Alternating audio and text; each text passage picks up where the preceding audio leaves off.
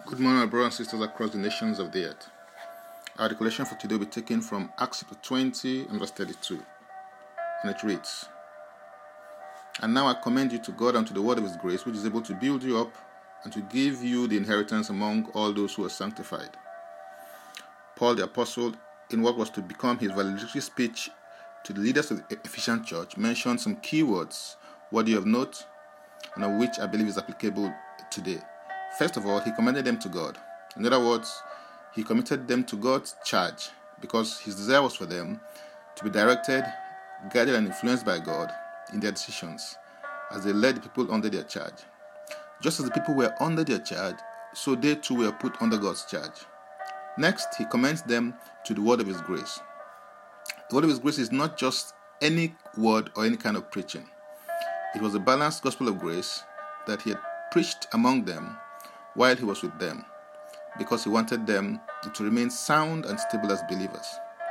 I believe he commended them to the word of his grace also, because God does nothing without his word, beyond his word, and outside his word. The word of his grace is aimed primarily at achieving two things. Firstly, it will build you up in the things of God. Do you desire uh, to be built up spiritually? If you do, then you need to have a firm grasp of the balanced gospel of grace by staying close to it through meditation and prayer.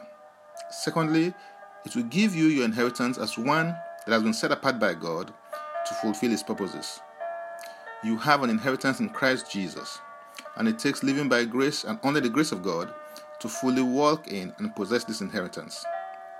To be close to God, learn to be close to and to live by the word of His grace, which is near you, in your mouth and in your heart. That is the word of faith which we preach.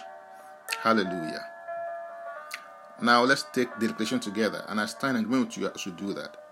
I commit my spirit, soul, and body to you, O Lord, and to the word of your grace, which is able to build me up and give me my inheritance among those who are sanctified, separated to God and made holy with God's holiness. Thank you, Lord, for this privilege. In Jesus' name. Amen. I want to encourage you to receive Jesus Christ as your Lord and personal Savior if you have not already done so, because He wants to build you up and give you your divine inheritance. To receive Him today, make this confession and declaration with me. Say, Father, I repent of my sins and I come to you today. I believe in my heart that Jesus Christ died for my sins according to the Scriptures. He was raised from the dead for my justification. I receive Jesus Christ into my life right now. Be my Savior and my Lord. I believe and confess Jesus Christ as my Lord and personal Savior. According to your word, I'm now a child of God. Thank you, Father. In Jesus' name, Amen. If you prayed this prayer, let us know of your decision by sending a message on WhatsApp and Facebook with your name and contact number, including the country code, to the group administrator who will contact you about next steps and support. Like my Facebook page, click on the link, like my Facebook page to like Francis Beku and also please continue you know to give away these daily declarations by sharing and forwarding them as the lord will lead you through the options provided. Check out my word online. Go to my linktree account. Francis beku francis beku is a single word. For access to spiritually uplifting edifying and inspiring resources.